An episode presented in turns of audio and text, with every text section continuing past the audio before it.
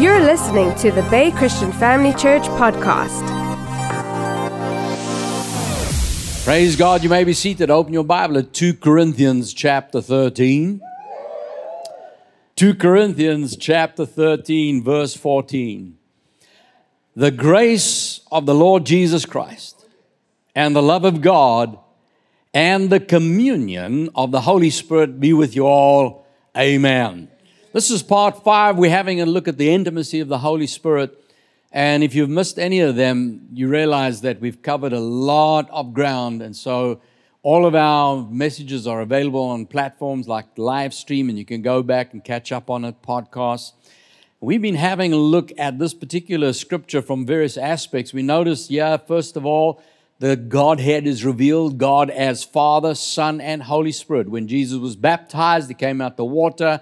Jesus, the Word, is God. John chapter one, verse one. The Father spoke out of heaven, "This is my Son, in whom I'm well pleased." And we saw the Holy Spirit descending and anointing Jesus for his ministry. And so we understand that God manifests in three persons, three individuals, and they are all individuals and persons as much as you and I are persons. We are created, well, we are as much person as he is. We are born of his image, born of God, offspring of God. And so the same way when you talk about me and my wife, we are one. You don't think of us as one huge blob. We are two different people, but one in unity. And so our God is one.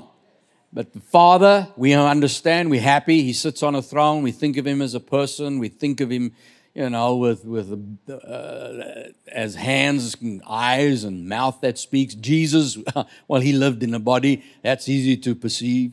Uh, and But the Holy Spirit, for some reason, for a long time, people thought of, of him just as a power, just the force of God. It's like the eminence of God.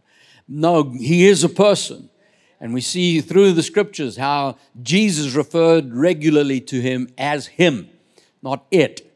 Him, when he, the Spirit of truth, has come. And so, yeah, we see Paul revealing the grace of our Lord Jesus Christ. There's Jesus, the love of God. God is love, according to the first letter of John. Say that God is love. And then he says the communion of the Holy Spirit. That word communion is the word in the Greek koinonia, which means fellowship. And it's more, as I said already, it's more than just a cup of coffee. It is intimate fellowship. Everybody say intimate fellowship. And so Jesus said in John chapter sixteen, verse twelve, "I still have many things to say to you, but you cannot bear them now. However, when he, the Spirit of truth, has come, he will guide you into all truth. For he will not speak of his own authority. Whatever he hears, he will speak, and he'll tell you things to come." So we've been given the Holy Spirit to highlight our future for us, to guide us into it. Nothing needs to catch you by surprise ever again. Is that good news? Yes. Lift your hand and say, nothing ever needs to catch me by surprise. I have the Holy Spirit within me, and he reveals my future to me. Now notice he says that he will tell you of the things he has heard. Well, who's he hearing it from? From the Father. From the Father.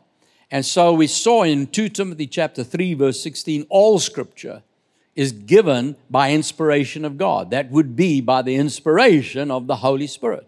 He's the one that revealed what he heard from the Father to men and women who would then speak it and or write it down. Ultimately, it was written down. Even if that wasn't written by the speaker, we did hear it, they heard it, they wrote it, and then we received it. And so today we can understand that when you're reading scripture, you are hearing the voice of God. Sometimes people say, I wish I could hear God's voice. Read your Bible out loud. That is the God, voice of God. And you can grow from that, where he will then start telling you more intimate things that are more relevant to who you are and the particular plans that God has for your life. But the point I'm making here is, if the scripture is given by God, it's profitable for doctrine, reproof, correction, instruction in righteousness. Why? So that the man of God may be complete, thoroughly equipped for every good work. How do you want to be complete and thoroughly equipped? Well, that means when we receive the scripture, understanding it's from the Holy Spirit, where he's revealing to us what we need to know. Remember, Paul said in First Corinthians two, verse uh, you go down nine through to thirteen, but you look at verse uh, eleven, what man knows the things of man except the spirit of the man which is in him? Even so, no one knows the things of God except the Spirit of God. We have received not the Spirit of the world, but the Spirit who is from God, that we might know the things that have been freely given to us by God. We have the Holy Spirit within us, so He can reveal what we need to know. So here we have various scriptures talking about the Holy Spirit being the one bringing the word to us. Jesus said He would remind us of what we've been taught. Have a look at John fourteen twenty-six, the help of the Holy Spirit, whom the Father will send in my name. He'll teach you all things and bring to your remembrance all things that I said to you. Now, I put all that there so that we are ready to receive. So when you understand, when Paul wrote the scriptures, he wrote under the inspiration of the Holy Spirit. That's why you'll notice sometimes in his letters, he would say, I speak this under my own opinion. And he would he would write it. So even the Holy Spirit said, go ahead and write it. You're stating it's your own opinion. In other words, I've deduced this by my own belief system. But when otherwise, when he spoke, it was as God gave it to him. As God gave it to him. And so many of his letters have got Holy Spirit inspired prayers. In his writing, he would say, and I pray for you. And in praying for them, we recognize that only prayer that is inspired by God comes by hearing faith, hearing the word of God. Without faith, it's impossible to please God. The Bible says if we ask anything according to God's will, he hears us. And if it's according to his will, that means it must have been written in the word. And so for Paul to say it as a prayer means he knows it's the will of God. And last week we started having a look at those Spirit-inspired prayers. Because if I'm going to pray, I don't have to try and make up stuff to pray. I can take exactly what he said. If Paul says, this is how the Holy Spirit inspired me, well, I'll use that prayer then. And so last week we had a look, first of all, at Colossians chapter one, verse nine to twelve. How many of you have been confessing that this week? Have you been praying that prayer? Three people. All right. Now, here's a good tip. When the pastor recommends something, uh, that would be a good thing to do. Amen. Uh, you know, how many of you learned to drive a car? The only way that worked is because you did what the instructor said. How many of you work out at gym? Do you notice it works better when you do what the coach says? Amen. So if we want to improve, we want to grow, we do what the coach says. We do what uh, what we recommended to do. And I really recommend that if you wanting to grow in wisdom, let's read it again. For this reason, verse nine, we also, since the day we heard it, do not cease to pray for you. I prayed this over you this morning again. And as I said, I do it every day. I confess this over you. So it would be great for you to say, I believe I received this. This is what I want. And what do I pray over you? I pray that and ask that you're filled with the knowledge of His will. In all wisdom and spiritual understanding. Why? So that you may walk worthy of the Lord, fully pleasing Him. How do you want to fully please God? Well, how does that work? When you walk worthy of Him. How do you walk worthy of Him? When you know His will. When you know His will. And verse eleven, increasing in the knowledge of God, strengthened with all might according to His glorious power for all patience and long-suffering with joy, giving thanks to the Father who has qualified us to be partakers of the inheritance of the saints in the light. In other words, you don't have to wait to get to heaven to enjoy your inheritance. Jesus has already done the dying, and so now the world is activated. Then He came back from the dead to oversee the carrying out of the world. And it's not for you when you get to heaven one day. It's for right now. Say this, I am pre-qualified. Is that good news? You're pre-qualified for blessing. That means you don't even have to ask God for it. You just thank Him. If you need something in your life, you need healing, you need provision, you don't even have to ask God. You just have to thank Him for it. And people say, but didn't Jesus say, whatever you ask the Father in my name? The word ask used there is literally demand. You place a demand on it. You're not demanding from God because he's already given it. You're now activating it. You're placing demand. Amen. How many of you got money stored in a savings account in a bank? Let me see. You got money in a bank? Saved? Now, remember, the if you still do it old-fashioned, you go to a teller and you walk up. There's someone standing at the back. And you say, I want to have some money. If you just stood there and say, please give me money, they say, where's your withdrawal slip? So your withdrawal slip is not a request. It is a letter of demand. You put the you put the deposit slip down and you got money in the bank. You put the deposit slip and they say, well, no, not today. You've misbehaved today, and so we're not giving you any money today. What's your response? Excuse me, my life has nothing to do with you. That's my money, my request, my demand, and if you don't give me this money, I'll take it all out. Okay? Now, that's because we're dealing with humans. We don't deal with God the same way. The point I'm making is if it's your money in your bank account, that withdrawal slip is not a request. It is a letter of demand. The money's in the bank. They don't check your background. They don't check whether you've been good or bad. They don't check anything. They just say if there's money there and you got a slip, it's yours. They have to turn it over. I want you to see that as a concept because God has already declared you healed. God has already declared He provides your every need. God has already declared all the angels are given charge to protect you. So all you need to do is put the slip down. I have this need provided. So here's a need in my life. Dad says I've already got it. You place a demand on it. You see that. And so the moment you do that, you will notice that you are pre-qualified. You are pre-qualified. How many of you had a need, have a need in your life? Just keep that hand up and say, I'm already pre-qualified. This need's already met. I now place a demand and receive it, and I thank you for it, Father. Amen. Amen. So by praying this prayer in the first person every day, that's what I do over my life. I, every day I'll say, I believe I am filled with the knowledge of God's will in all wisdom and spiritual understanding. And my walk is worthy of the Lord, fully pleasing Him. I am fruitful in every good work. I increase in the knowledge of God. Now you say that. Jesus says you have what you say.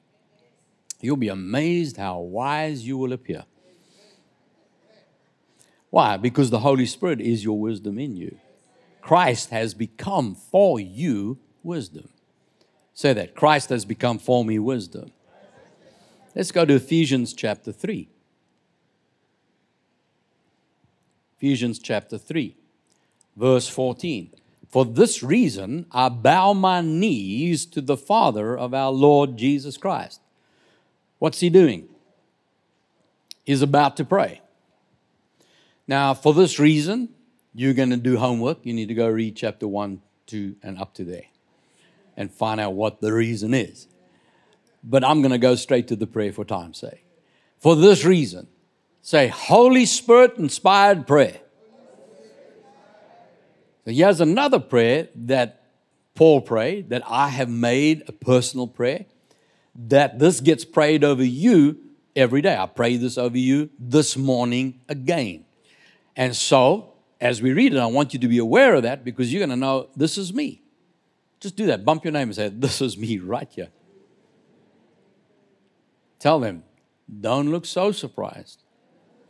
You'll be amazed how often you appear in this book. Amen. This, the Word of God is spoken about as a mirror. How have you looked in the mirror this morning? You can admit to it. When you looked in the mirror, what looked back at you? You did. You saw who you are.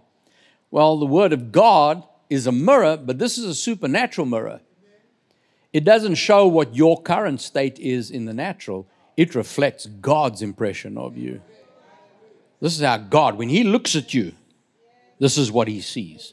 See, we see the scars and the hurts and the damage and the uh, that's too long and that's too short. That's too straight. That's too curly. That's too dark. That's too light. That's too tall. That's, come on, are you with me?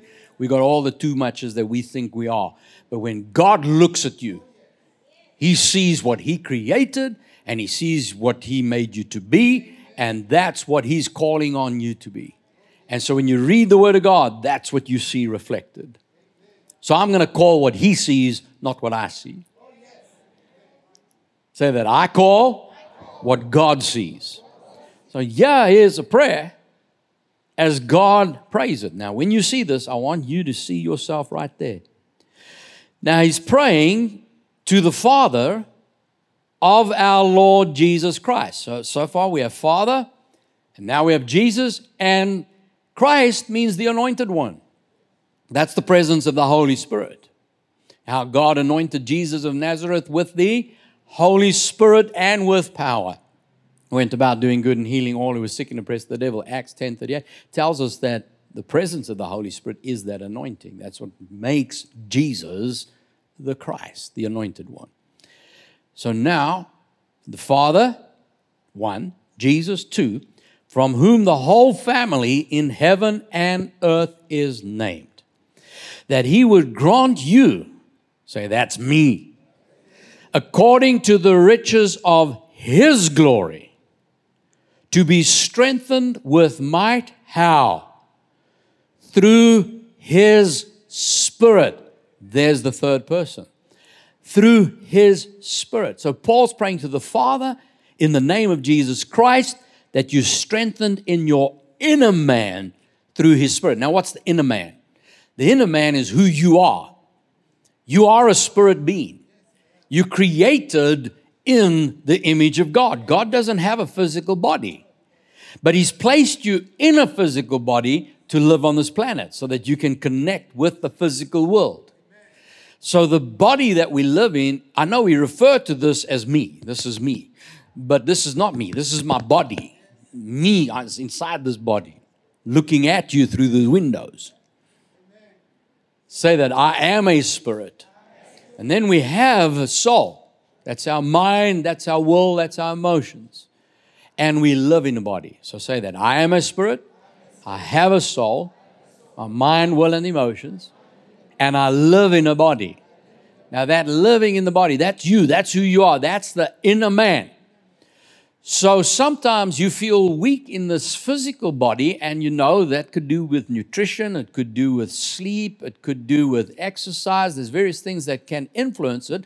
But how many of you know sometimes you've eaten well, you've exercised well, you know you had a good sleep, but you just... I looked it up in the Greek. I couldn't find the number for it. But you, you know what that means. I don't have to give you a translation. How many of you know what means? How many of you felt that? And you think, I don't understand this. You know, somebody just cry, what's the matter? I don't know. I don't know. There's something wrong. Nothing's wrong. I just... No, what's happened is the inner man. The inner man, that's the spirit man. The joy of the Lord is your strength. The joy of the Lord is your strength, not your happiness. Happiness has to do with circumstances. They can, things can have it happen. Things can happen that you're not happy with. I'm not happy with that, but that doesn't affect my joy. I won't allow Satan to steal my joy. Why? Because joy is where the strength comes from. And notice Paul says, I don't pray that you feel good and that you feel strong. He says, I pray that you're strengthened in the inner man. Why? Because it's from your inner man that flow the issues of life.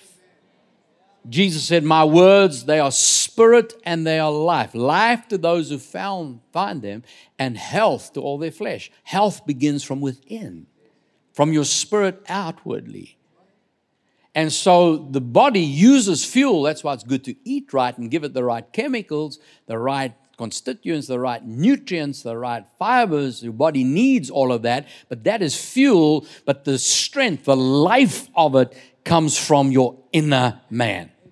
Everything that drives you comes from your inner man. Your passion, your desires, your will is all driven from that inner man. notice he says here that you be strengthened with might through his Spirit in the inner man. Why? So that Christ, everybody say Christ. Now you know that's not Jesus' surname. I already alluded to it. That is the Anointed One. So whenever you see Christ translated as the Anointed One and his anointing, because the anointing is what makes him the Anointed One. If you say someone's wet, you assume they got water on them. So when you say Christ, we're talking about the anointing. So whenever you see Christ from now on, just as you're reading the scripture, drop in there the Anointed One and his anointing and watch that scripture come to life.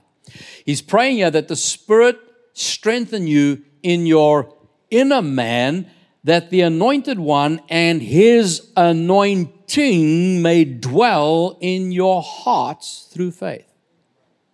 That the anointing dwell in your heart. Now, you know when you gave your life to Jesus, the Holy Spirit moved in. But that anointing manifests on demand. See, Jesus as Christ walked the earth, and people would come and hear him and listen to him. They'd call on him for help. Uh, and one day they were out and people were all around him. And there was a woman with the issue of blood, and she pushed through the crowd and she said, if I touch the hem of his garment, I will be healed. And as she reached up and touched the hem, the anointing flowed. And Jesus stopped and said, who touched me? And of course, the crowd was, okay, everybody's touching you. Oh, you know, I mean, you're bumping and jostling and people are touching and pulling. And, and, and all of a sudden, Jesus feels power. He says, no, power flowed out of me. Now, what is that power? Rephrase, who is the power? The person of the Holy Spirit. That's Christ in him. How God anointed Jesus of Nazareth with the Holy Spirit and power. And so what happened is when that woman touched, Jesus didn't know in his natural mind, didn't wasn't aware she was touching because it's only the hem of his garment. I mean, that's, you don't feel that uh, if everybody else is bumping you. But he sensed the Holy Spirit. See, Jesus didn't know it, but the Holy Spirit saw her faith. And if she's come with that, she, he's already heard her confession. And if she's reached out with faith, it activated his desire and he flowed into her. And the moment he flowed in, that power is his, just simply his presence healed her in that moment. And Jesus turned around. Who did that? See, it wasn't him laying his hands on her. It was the power in him, the person of the Holy Spirit. And the moment that Holy Spirit entered her, her infirmity was removed. Her infirmity was totally removed. Amen? So the same way now, that Holy Spirit dwells inside you. As a believer, he's right there. Now, the same way, you can walk around and no one would know the difference. Bump into Jesus. Everybody that bumped Jesus didn't feel, oh, yo. Whoa, Jesus. No, it had to be drawn by faith. Are you with me? He wasn't charged and everybody that ever touched him. No, it was only the one that said by faith. So the same way, someone can be born again with the Holy Spirit in them and never experience him. How sad is that? When you have universe creative power in the person of the Holy Spirit within you. That in one moment, that Holy Spirit flowed from Jesus into the woman and she was totally healed. You have that healing power inside you. It doesn't even have to flow to you. God, please touch me. He's right there inside you. Lord, if you just reach down from heaven and touch my fevered brow. Then I would. You see where how we've been religious and we lost sight of the Holy Spirit living inside your heart. Notice what he's praying here. This is the prayer. That you would, Christ may dwell in your hearts. How? Through faith. So today, for some of you, you're hearing this for the first time. Others, we're hearing it again. Faith comes by hearing and hearing by the word of God. That word hearing is, is the present repetitive. It's, it's, it's, you read it as hearing and hearing and hearing and hearing and hearing. So the more often you hear it, that faith grows stronger. So that's why I'm sharing this with you. Today now, you have the faith. You've heard it. And so now be aware of the Holy Spirit dwelling within your heart. Why? So that you may be rooted and grounded in love. That Christ may dwell in your hearts through faith, rooted and grounded in love. Everybody say rooted. Now, what do we know about roots? Remember Mark chapter four, verse sixteen. Mark chapter four, verse sixteen. Jesus was teaching on the various parables of the soil. And he said, these likewise are the ones sown on stony ground. They hear the word, immediately receive it with gladness. And they have no root in themselves. And so endure only for a time. Afterward, everyone say afterward. Tribulation or persecution arises for what reason? For the word's sake, immediately they stumble. Now the word stumble used in the Greek there talks about offended. They become offended.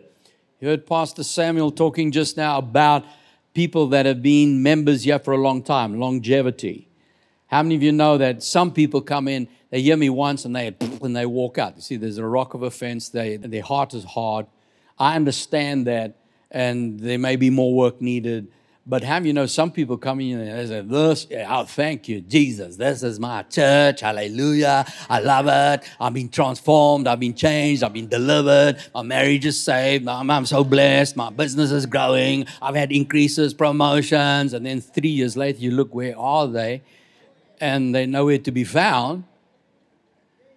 And then you find out, no, someone looked at me sideways. Someone sat in my chair. Someone didn't phone me. Someone didn't know. What happened? It wasn't like the, the, they, they don't believe the word anymore. They received the word with gladness, but then tribulation came. Persecution came. Now, family, how do you know things happen? People happen. Come on. If no one offends you, you'll offend yourself somewhere. I mean, there's times, I mean, how have you ever, I, what, what are you thinking, Alan, Alan, Alan? How have you ever beat yourself up on something? So if you get offended with yourself, surely even your, I know, Janine never offends me. I'm talking about generally, you know. It's just, you know, something's going to happen somewhere. So surely if somebody in this building doesn't do something that you expected or doesn't say something that you should have done or does something that you don't think they should have. How do you know? That's Satan's subtle ploy because he's got to wedge you out. You're sitting here, you're hearing the word, you're getting faith in your heart, and I cannot, it's the word, the word, the word. You, you're getting healed, you're getting delivered. I've got to get you out of here because you're proving the word to be true. And as long as the word's been true, no one's listening to me. And he's got to work on you and drive you and get you and just do something that jumps in. Someone's upset about what I'm saying now. Why does he have to speak like that? Because I'm trying to get a point across to you. See, the enemy will use any point he can. Just eject you out that door. As long as you're gone, that's fine. And if you're gone, you may think you're a Christian because you remember being in church. Not you anymore now. You're here. Person remembers being in church. They remember hearing a word. I mean, you can stop eating now and stay off food for the next two, three, four months and see what happens. Try and remember the steak. Try and remember the potatoes. Remember the peas. Remember the carrots. That doesn't feed you. That's why when people say, oh, I heard this before. Yeah, eat your carrots again. You need to keep hearing the word. Keep hearing the word. That's what I'm feeding you faith. I'm not trying to impress you with new information. I'm feeding you faith. Everyone wants the new thing, the new thing, new thing. Have you heard that preacher? There's nothing new under the sun. nothing new. Feeding you faith. See, if I'm not getting that, I'm not rooted. There's no root. See, root means you're locked in. You said you were here ten years. See, that's roots. Rooted, grounded. Everybody say rooted, grounded. So notice, go back to the prayer now. He says that you be rooted and grounded in, in. That's the bottom line. If someone can up and go, I question, how deep is that love? That could be a song.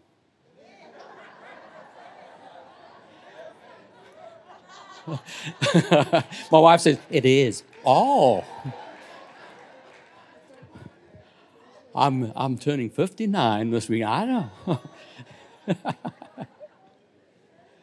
How deep is your love? Mm-hmm. I should write that down. I'll be famous, man. That, that song will go. Everybody say love. Remember two Timothy one verse seven? God has not given us a spirit of fear, but of power and of love and a sound mind. Spirit of love. two Thessalonians chapter three verse twelve. May the Lord give you increase. How many want increase? And abound in love to one another and to all, just as we do to you. Why? So that he may establish your heart rooted, grounded. Establish your heart blameless in holiness before our God and Father at the coming of our Lord Jesus Christ with all his saints. And I had somebody, uh, you know, it's been uh, a while since I've heard it recently, but I've had people come to me and say, you know, you keep saying in this house, love is king. Well, I don't see any love in the church. There's no love in the church. There's no love in the church. You're standing here telling me there's no love in the church. Okay, first of all, what is love? Rephrase it. Who is love? Who is love? So you're telling me you're standing here without God in, because you are the church. You are part of the church. Even if no one else has any love, we're all backslidden. God's not in any of our hearts. But you standing here as a supposed believer, you are part of the church. At least love should be in your heart. I said at least love should be in your heart. Now I'm talking about you. Love should be in your heart. Me too. And if love's in my heart, I don't care if I'm in the middle of hatred. Love is in my heart. And I don't feel love because it comes from you. I'm not looking for love in other people. I don't need attention from other people. Why? Because I'm rooted and I'm grounded in love. And if no one else has love, I have enough to give to everybody else. Let me begin and put hands on you and start imparting love into you. And you can look at me ugly and say horrible words. I will still love you. You can't, you can't say anything enough to stop the love of God that's in my heart. You can't insult me enough. Why? Because I died on the cross. The Bible says we are crucified with Christ. Do you notice when you go to a funeral? Don't do this. But imagine if you went up to the coffin and tried to insult that man. Do you notice his response? Dead men don't respond. It's no longer I who live. It's Christ who lives in me. And so it's not me that people are offended with. It's the Christ. It's the Word. But as a believer, you and I are obligated to forget everything that's happening around. Don't take those offenses. Don't allow those tribulations and those persecutions to get inside you. You are rooted and grounded in love. And if nothing else, sow that love. There is love in the church. If you're born again, you are love. You have love in you. Say that as a born again child of God. I have love within me.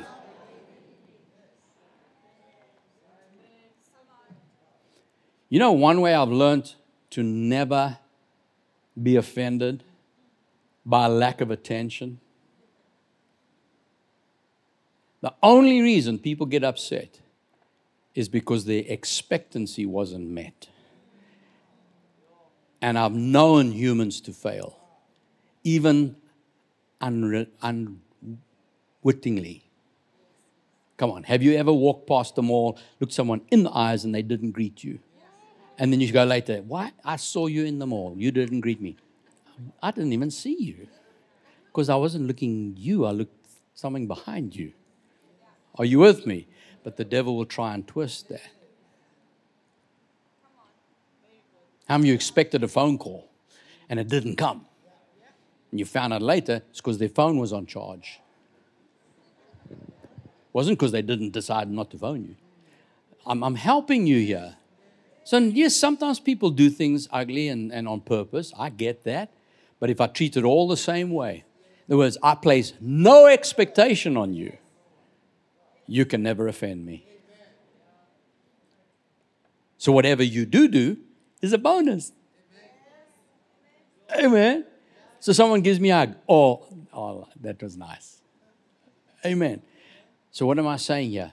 You begin by being rooted and grounded in love. Everybody say, rooted, grounded in love. Back to verse seventeen. This is what we're talking about. Ephesians three seventeen. Christ dwells in your hearts. How? Through faith, hearing the word. Why? So that you are rooted, grounded in love, may be able to comprehend. Now remember that comprehend. We're going back to Colossians one verse nine, which says you are filled with the knowledge of his will. Comprehend is that inward understanding. Comprehend with all the saints what is the width, the length, the depth, and height. What are we talking about? To know. Everybody know. Everybody say no. That know, K N O W, to know. That word know is the Greek word, Strong's number ten ninety-seven. ten ninety-seven. It's the Greek word gnosko. Gnosko. Gnosko means to perceive, to understand. It's intimate knowledge. Remember koinonia, intimate fellowship? Gnosko is intimate knowledge. A lot, the Jewish uses it as an idiom actually for sexual intercourse. It's where Adam knew Eve and conceived Cain. That's what we're talking about. But that intimate knowledge, in other words, it's not just knowing, learning something. It's an inner working knowledge, an understanding. It's intimately, intimately knowing something. When you know and you understand a vehicle, when you understand like an, a pilot knows his plane. I know what things do. I can push a plane around in the air. But if something goes wrong, uh, no, hang on now. You need more training for that. But a pilot knows, he knows that plane. When he feels something, ah, oh, that's that thing at the back corner over there, and that means I've got to do something over here to fix that. See, there's, he's, there's an, he's one with that machine. There's an inward knowing. That's gnosko, that knowledge, that perception.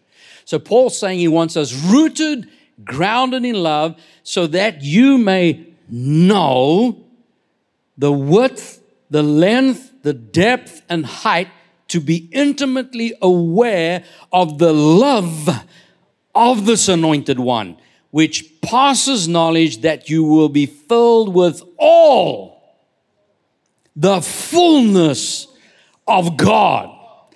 Filled with all the fullness of God. Now listen, the width, the length, the depth, and height. Let me ask you, how wide is God? How long is God? How high is God? How deep is God? We're talking about an infinite God with infinite wisdom, with infinite provision. This God of all creation, that you would be filled with the fullness of this.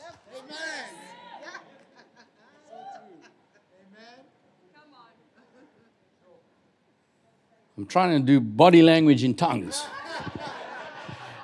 because my English language is limited. Family, we're talking about all of God. You don't have a piece of God, just a portion of Him. The entireness of who God is, all the wisdom, extent, and the knowledge, and the power, and the glory, and the wisdom, and everything that God is, and knows, and does, and has, and bees, and everything. Yeah. Yes, God is inside you. Come on, give Him praise if you can get a hold of it. This, you got to know this. You got to know this. How can you be afraid ever of anything if you know this? How can the devil slide you a letter saying you got you got three months? You got hey. I have power in me. We're going to deal with this thing because we know how to. Why? Because I'm filled with the knowledge. I am rooted and grounded. My God loves me, loves me, loves me. He can't help it. He is love. Now, verse twenty. He is able to do exceedingly, abundantly, above all that we ask or think. How? According to that power that works in us. Come on, give Him praise if you got a hold of this. To Him be glory in the church by Christ Jesus to all generations forever and ever. Amen. Am you ready for this exceedingly abundantly above life? Family, no, no, no, no, no. Just no, no, no, no. You have the Holy Spirit. He's dwelling with you. He wants you to understand why He's there with you. Don't apologize for it. You live this glory life and watch Him empower it. He's just looking for those that dare believe it. Are there any in this house? Why don't you stand to your feet and let Him know? Let Him know. Let Him know. Come on, give Him glory. Give Him glory. Hallelujah. Say, Holy Spirit, I know You dwell within me. You are Christ. You the anointing. Your presence is the anointed one within my life. And I know Your love. I am rooted. I'm grounded in Your love. I stay in the house of God to allow the faith of God's word to fill my heart, that I can experience the width, the length, the depth, the height, to know the love of Christ, which passes all understanding. And I see You do exceedingly, abundantly, above whatever I could ever imagine. Therefore I know whatever I ask for is done. I give You praise for it in Jesus' name. Hallelujah. Come on, let's give the Father glory. Give the Father glory.